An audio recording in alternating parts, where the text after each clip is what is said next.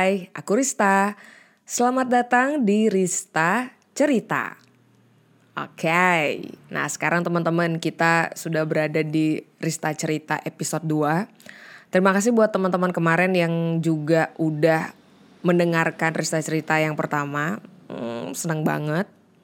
Mau di YouTube atau di Spotify, terima kasih ya. Hari ini nih ya, di Rista Cerita yang episode 2 ini, aku akan ngebahas tentang pertanyaan yang sering banget ditanyain sama beberapa tim Rista dan juga ya ini kayaknya pasti nggak jauh ya dari kehidupan kita dan ini juga masih kita alami sekarang yaitu cara menghadapi galau kalau ditolak orang. Hmm, ini tuh bisa untuk percintaan atau bisa juga untuk di pekerjaan. Apa sih yang Rista lakuin kalau misalnya Rista ngedapetin yang namanya ditolak orang. Cara yang paling gampang yang Rista lakuin adalah mikirin bahwa penolakan itu tuh adalah sebuah kelegaan.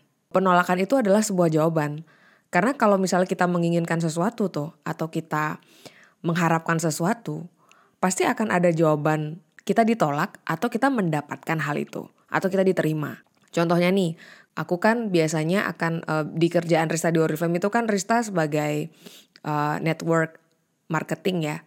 Jadi entah itu Rista melakukan penjualan tapi sekarang aku udah nggak pernah jualan lagi karena Rista biasanya lebih fokus untuk ngelakuin rekrut kan.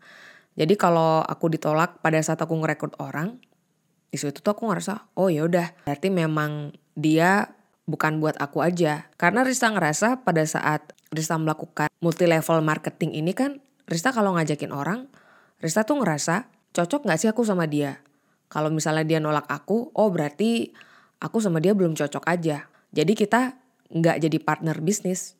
Sesimpel itu. Dulu sih aku ditolak awal-awal juga pastinya ngerasa down, ngerasa sedih ya. Tapi kalau sekarang sih aku ngerasa kayak oh ya udah, kalau berarti kita bukan partner yang cocok aja. Nah habis itu nih kalau gitu kan dari kerjaan tuh ya. Nah kalau sekarang aku mau kasih tahu di tentang kalau ditolak di percintaan. Aku pernah nih suatu hari aku kepikiran banget sama mantan aku kan. Terus aku kepikiran tuh sama dia berhari-hari gitu kan aku mikirin dia.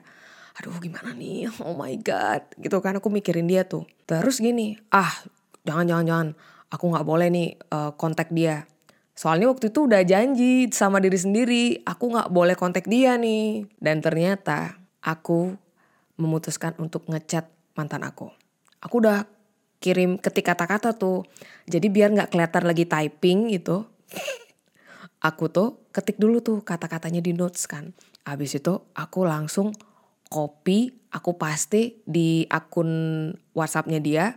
Kelihatan karena dia kelihatan online tuh. Aku langsung kirim deh chat itu ke mantan aku. Dia kan lagi online tuh. Lalu apa responnya dia? Tentu saja dibalas. Dibalas dalam mimpi maksudnya. Nggak ada dibales. Jangankan dibales. Di read aja enggak, seketika dia nggak muncul online. Aku nggak mau menerka-nerka juga gimana respon dia di situ ya. Tapi yang jelas aku tidak mendapatkan jawaban yang di mana aku merasa itu penolakan. Tapi pas begitu aku ngechat itu, aku tuh ngerasa gini, oh my god, oh my god gitu. Aku muter-muter tuh di kamar, oh my god, aku udah ngechat dia gitu kan. Yang pada saat aku tahu dia nggak ada respon gitu, aku sempat arsip tuh chatnya dia, chat ke dia, tapi habis itu aku delete langsung chat aku ke dia. Pas aku ngerasa dia itu nggak ngebales chat aku kan, oh pastinya sedih dong, pastinya ngerasa kecewa. Tapi aku mikir kayak gini, iya sih, seenggaknya aku nggak muter-muter tuh di pertanyaan, aku chat nggak ya dia? Aku harus coba nggak ya untuk melakukan hal itu? Sama kayak misalnya aku kepikiran mau nawarin orang untuk gabung Oriflame sama Rista gitu. Aku tuh kalau kepikiran sama orang, aku akan langsung chat dia, langsung gerak aja. Gak pernah mikir gimana ya hasilnya. Karena daripada kepikiran terus, daripada muter-muter di kepala terus yang di mana kita gak akan tahu sama jawabannya apa, mending langsung kita utarakanlah keinginan kita ke hal itu, ke orang itu atau ke siapa pun. Maka begitu kita mendapatkan jawaban dan ternyata jawabannya itu adalah penolakan, oke, okay, berarti kita ngerasa lega. Oh, aku udah tahu nih jawabannya, dia nggak ada respon, dia nolak aku.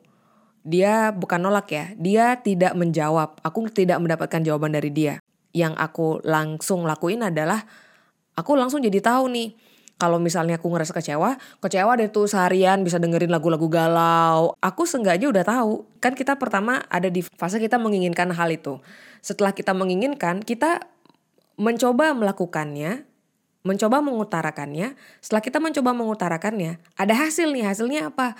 Hasilnya itu diterima atau malah ditolak oh ternyata hasilnya ditolak. Oke, kita masuk lagi ke, ke fase berikutnya. Jadi fase berikutnya itu adalah kita entah mau sedih, tapi habis itu pasti kita sadar sendiri kok. Dan kita sudah berada di fase lega, itu kita udah siap tuh berarti untuk melanjutkan fase lagi. Yang di mana pasti nanti bakal ketemu lagi nih penolakan-penolakan berikutnya.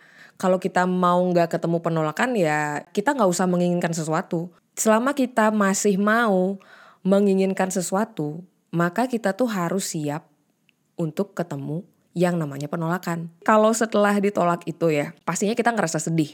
Rista itu biasanya gini, oh aku ditolak nih sedih. Jadi aku mikir gini, kok bisa sih aku tuh ngerasa sedih ya? Aku tuh langsung tuh buat bagan sendiri, aku tulis sendiri kan bagan. Kok bisa sih aku tuh ngerasa sedih ya kalau ditolak orang ini? Memangnya dia dia begitu berarti ya buat aku di hidup ini? Atau enggak? aduh kalau Rista kan juga ada nih uh, Rista punya dulu tim terus dia memutuskan untuk nggak berbisnis sama Rista lagi. Jadi dia berhenti. Ya Rista juga sedih dong kenapa ya kok dia bisa seperti itu sih ke aku? Nah ternyata yang ngebikin aku tuh jadi merasa sedih itu yang kenapa sih kita merasa galau? Karena sebuah karena seseorang atau gara-gara kita mendapatkan penolakan itu karena kita tuh menaruh ekspektasi atau harapan yang terlalu tinggi pada seseorang atau pada sesuatu. Apa dong yang aku langsung lakuin sekarang? Walaupun sedih itu pasti ya, tapi kalau sedih tuh seenggaknya nggak sedih-sedih banget. Jadi yang Rista lakuin bukan menurunkan harapan sih, tapi ya biasa-biasa aja. Di perasaan, di titik perasaan yang biasa-biasa aja. Berarti kalau Rista nggak mau berharap yang tinggi, berarti Rista nggak mau menjalani hubungan dong, hubungan komitmen dong. Justru kalau misalnya aku sudah mau menjalankan hubungan komitmen sama dia, nah tapi kan sekarang kita lihat dia mau nggak bakal ada ikatan komitmen kalau nggak yang dia cari itu bukan tipikal orang yang kepingin tahu jelas ada komitmen di awal seperti aku. Kalau aku tuh soalnya orangnya harus suka jelas nih gimana nih kita bakal ada komitmen nggak? Kalau ada ayo karena aku tahu aku orangnya bucin. Karena daripada nanti aku mengeluarkan segala totalitas bucin aku sama orang, jadi mending aku harus tahu dulu kira-kira dia layak gak sih untuk aku bucini karena biar kita saling bucin bareng. Itu saya. Kalau itu kita belum dapatkan sekarang atau kita ditolak atau ya pokoknya kita mendapatkan jawaban yang nggak sesuai sama yang kita inginkan, itu berarti belum sekarang atau nanti kita dipertemukan dengan yang lainnya yang lebih cocok sama kita. Kenapa sih nggak bersatu? Kenapa sih sebu seorang sebuah uh, kenapa sih kita nggak mendapatkan peluang yang kita inginkan itu ya karena Tuhan punya yang lebih cocok nih yang lain buat kita. Karena ya kita mendapatkan penolakan bukan berarti kita itu nggak nggak berkualitas loh. Tapi ya belum waktunya pas itu aja atau memang orang itu memang belum cocok buat kita. Maka nanti sampai hari kita ketemu sama orang yang cocok sama kita partner bisnis yang cocok sama kita dan juga ketemu sama partner kehidupan yang cocok sama kita. Penolakan itu memang membuat kecewa, tapi berbahagialah bahwa itu adalah kelegaan karena kita telah mendapatkan jawaban. Eh, kira-kira teman-teman di sini pengen Rista ceritain tentang hal apa nih berikutnya?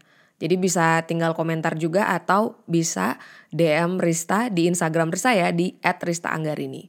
Oke teman-teman, sampai ketemu lagi di Rista cerita berikutnya. Terima kasih udah ngedengerin Rista ya sekarang ya. Oke, see you. Terima kasih. Sampai ketemu lagi di episode berikutnya di episode 3. See you.